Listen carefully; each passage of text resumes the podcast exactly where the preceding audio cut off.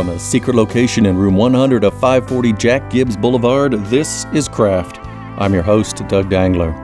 Singer songwriter and multi instrumentalist Mark Erelli has released 16 CDs with six collaborative and 10 solo efforts, including his most recent called For a Song, his first solo album of original material in six years. He'll be in Columbus, Ohio on January 20th with six string concerts, and more information is available on that at crafttheshow.com. Welcome to Craft, Mark Erelli. Well, thank you so much, Doug. So let's uh, dive right into it about your most recent stuff. You have a crowd-funded album uh, called For a Song, and, and I'd like to talk to, about two parts of this. First off, tell me about crowdfunding this album. That is a really new kind of, uh, not even emergent anymore, but almost becoming an established way to do it. But it has really changed, I think, some of the ways that people are functioning as musicians. Yeah, it has. I, am not sure it's for the better yet. I, am not really sure any of the changes in the music industry uh, in the last, you know, five to eight years have been for the better. But um, they are what they are, you know. So I, I won't debate them here. But uh, I had crowdfunded a previous record, uh, a tribute to uh, one of my musical heroes, a songwriter Bill Morrissey. Uh, and I thought that that one was going to be, uh, you know, I might be able to draw from you know, not just my fans, but from his fans and people that knew his music, and which are a lot more people than than probably know mine.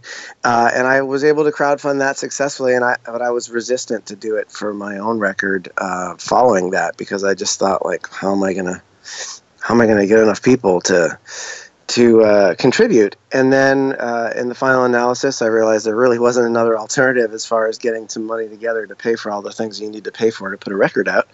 So I, I launched another Kickstarter, and um, lo and behold, it w- it funded itself in in a week. Uh, and I was asking for more than the the Milltowns project for Bill Morrissey, and it just kept going. And I, I forget the the total exact total is close to sixty thousand, I think. Um, so yeah, I guess people had just been kind of waiting to to show me how much they support my music, and uh, I was glad to be proven wrong. It was a, it was a really humbling experience. Oh, that is great. So tell me about. Um, you said at the beginning you, you don't necessarily think the changes are for the better, and you didn't want to debate it. But I would be interested in your take on sort of the, the pluses and the minuses of it. Is it taking a lot more of your time? Uh, is what you mean uh, that uh, to do things like the crowdfunding? Sure. I mean, basically, it just means you have to have your your hands in a lot more just kind of office work um, mm-hmm. uh, in addition to the creative work. And, you know, some people I know uh, that do crowdfunding hire people to do the work, that kind of work for them. But my, my feeling is, is if it's going to be a kind of direct to fan sort of effort, it doesn't make sense to hire someone that then stands between you and the fans. Uh, I feel like if you're going to be an independent artist, like be independent.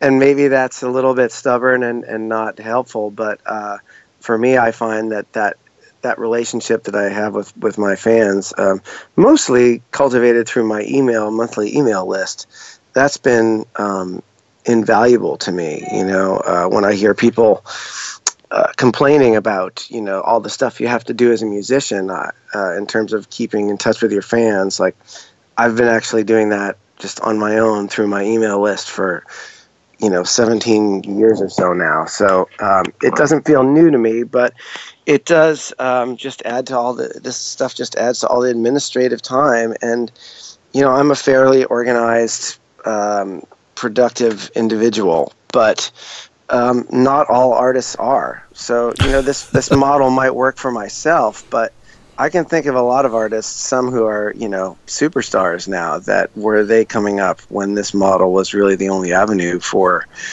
uh, you know, getting their music out. I can think of a lot of artists that we probably would have never heard of. You know, mm-hmm. do you think Tom Waits could have like scrapped together a Kickstarter campaign? I'm, I'm not, I'm not convinced of that. You know? Uh, you know, I can, I can see the Sex Pistols really um, yeah. doing well through Kickstarter or something yeah, like that, exactly, or, or, you know? or some of that. So I mean, it's the kind of thing that, that works and can be is is uh, is a wonderful thing when it does work. But the the the problem is is that you never know when it doesn't work.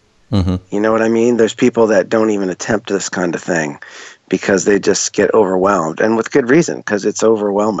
Right. it takes over your life for months at a time, and uh, you know that's that's time when I don't write any songs.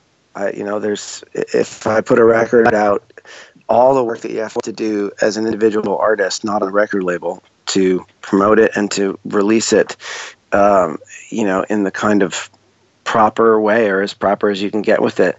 That just takes all the energy that I have, you know, other than mm-hmm. you know the stuff from my family. So I just I find myself not writing songs for four or five, six months, you know. And uh, if I was younger, I would have I'd be freaking out about that. Now I just realize it's just the way things are these days, and the the songs will come back, and they they always have. Um, but you know that's that's a real sobering kind of model to uh, to kind of set an entire cottage industry up on.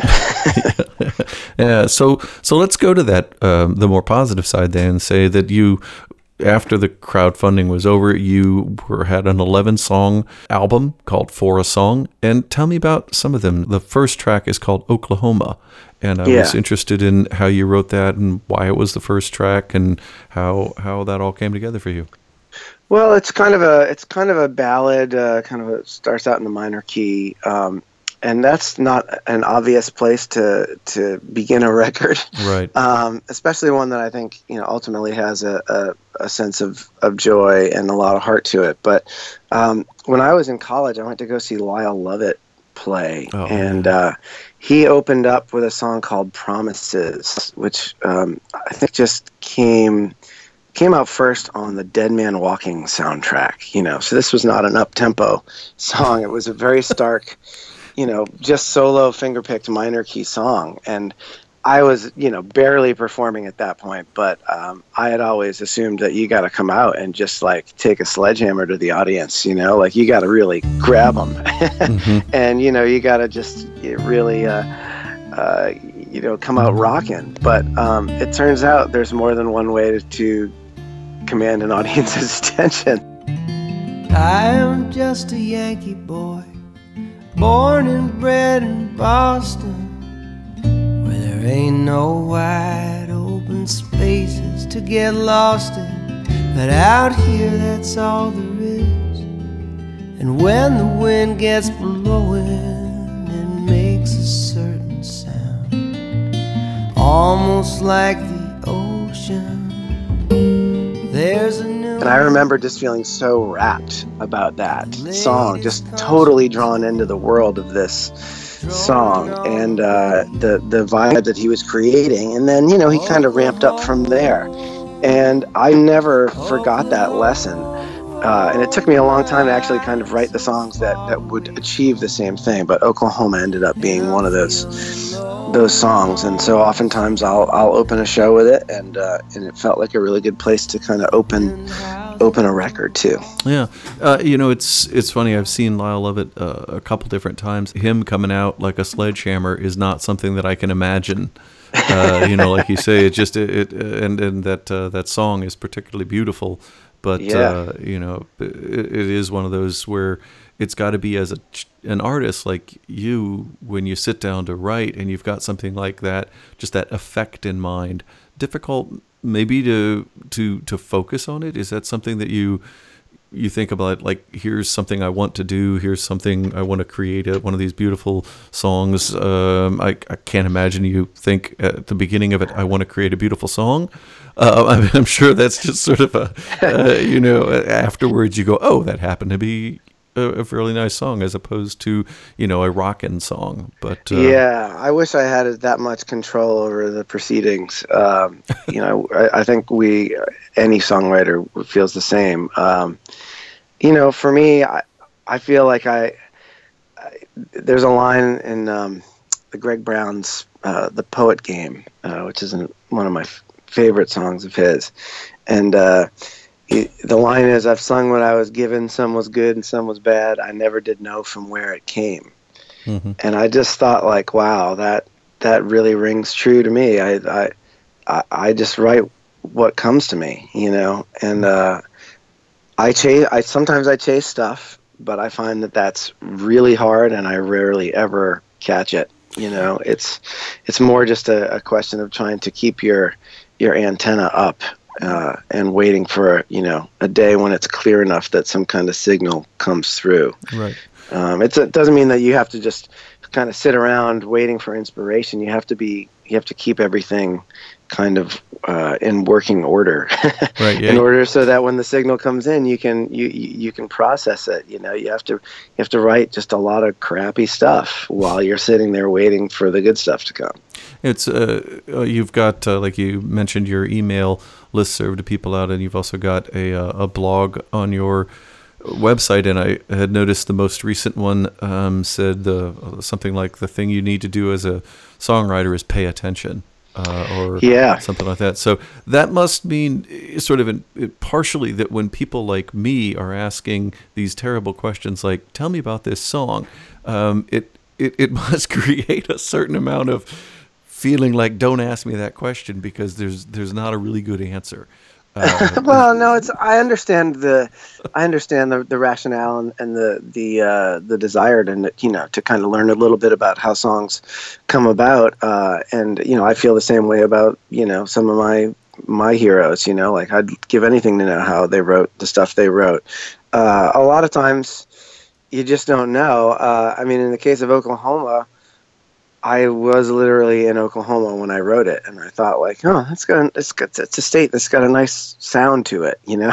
Mm-hmm. the the the um, the the vowel o is a very pleasing one to sing, and uh, there's a lot of a lot of that vowel in the name of the state. And uh, I happened to be flying to Oklahoma for a gig, uh, and I landed um, the last plane in in the middle of an ice storm and I remember driving the half hour from the airport to the place where I was staying uh, and just seeing cars skid off the road left and right. And I'm going, you know, 15, 20 miles an hour max on the highway and just watching people careen off the road. And I'm thinking, what the hell am I doing with my life? you know, I just left my family to go fly halfway across the country into a blizzard and uh, when I got to the hotel, you know, exhausted after a long day, um, I was not thinking like, oh yeah, now I'll get to work and write a song. You know, I was I was doubting my entire existence uh, at that point and every all my life choices. but you know, that's when the song came. You know, and uh, it was kind of a kind of an affirmation of, you know, the whole record is kind of an affirmation of, of, of the choice that it that I make, you know, to to be and for lack of a better word, an artist. And that song, you know, definitely kind of kicks it off and sets the tone. You may be the second person that I've talked to that had a song arise out of being in a terrifying driving situation uh, re- revolving around snow. So I think the the moral here is putting your life in danger uh, in in natural disasters is a way to really tap into songwriting potential. Absolutely, I I have two myself. I have one on an earlier record as well. so can we look forward to a song that says uh, it's like a sunny day song? You know, where you're not. Those are really hard, man. Those are really hard because you know you want to go to the beach or get outside and enjoy life. That's that's the thing. Uh, it's really hard to convey those those kinds of times. I, I actually managed to do it on a, on an earlier record. The, the record that came out six years before this this most recent one um, was called Little Vigils, and I I wrote a song in there called August that kind of really encapsulated one of you know what I consider to be a, a fantastic summer uh, evening, and I just thought like, wow, it's great to be able to get a song like that because normally when that stuff's happening, you just you just want to enjoy it, you know. And it's not to say it never comes back in in, in the lyrics, but uh, it's rarer for that stuff to, to, to dwell on joy sometimes. right. Yeah, and not you just have to remind yourself to do it. yeah, because uh, so many of the sunny day could just devolve into I got a sunburn. Uh, yeah. or I was attacked by mosquitoes, go. something like that. So one other thing I wanted to ask you about is um, uh, on your uh, Wikipedia page, which is always you know fraught with who knows whether it's accurate. It's fraught, yeah, fraught, very fraught, uh, fraught existence. It it says that you obtained a master's degree in evolutionary biology Oh, yeah, well, that is true. Yes, Okay. that is true. So how you know you had mentioned maybe while you were doing this, maybe this is the time you saw Lyle Lovett and thought you were starting out and and thought that's uh, you know what I want to do is up there on the stage. But how do you leave a master's degree in evolutionary biology to become a, a singer songwriter? That's a big jump. Well, yes and no. I mean, it's a it's a big jump in that there is a uh, there is some line uh, towards that you can draw towards career uh, security uh, in terms of you know being like a tenured professor or something uh, in evolutionary biology. Whereas in, in music, you know, you I apply for my job as a musician every day. You know, I feel like I'm I'm kind of campaigning for keeping my job uh, constantly. Um, but as far as what you're actually doing, I, I feel like it's basically the same thing. Like you're asking questions and trying to get some kind of uh, answer that that resonates on some basic level. And uh, the beautiful thing about life is that you know the more questions you ask, uh, it doesn't it doesn't lead to more answers. It just leads to more questions because every every answer, uh, whether you're in science or or in art, you know, leads to you know 10 other unknowns that that then send you down different roads and uh, so i really felt like whether i was doing an experiment or writing a song um, it was basically the same process um, you know the, the, and the kind of science i was into was was field oriented science. It wasn't like here's this is going to provide a cure for cancer kind of science and you can just do it in the lab and patent it and make a lot of money like you know. Basically you know your basic evolutionary field biologist and your basic folk singer are probably in the same tax bracket you know so it was it was one of the things that i just felt like i didn't want to sit around when i was 80 years old you know knowing uh, wondering what might have happened if i had given it a shot you know i knew i could work as a, as a scientist. i am a, I'm published in journals and stuff. You know, I did very well in school, but um, that unknown of you know wondering whether I could do the same thing in uh, folk music was just kind of gnawing at me, and I couldn't I couldn't let it go until I figured it out. And uh, when I do figure it out, I'll, I'll call you back and let you know. Well, I think you figured it out. So, uh, with 16 CDs, you must have figured it out by this point. It's working well for you. And yeah, we, thank you. Yeah, we certainly look forward to your coming to Columbus on Friday, January 20th, with six string concerts. And, uh, you know, all the best with uh, your travels between now and then, especially since uh, January 20th. It may be a really snowy day in Columbus. Certainly possible. Yeah, maybe I'll get a song out of it. maybe, you know, if, if all goes well. Thank you very much, Mark Erelli. Hey, thank you. For more information from my guests, visit www.crafttheshow.com. This is Doug Dangler. Until next time, be creative.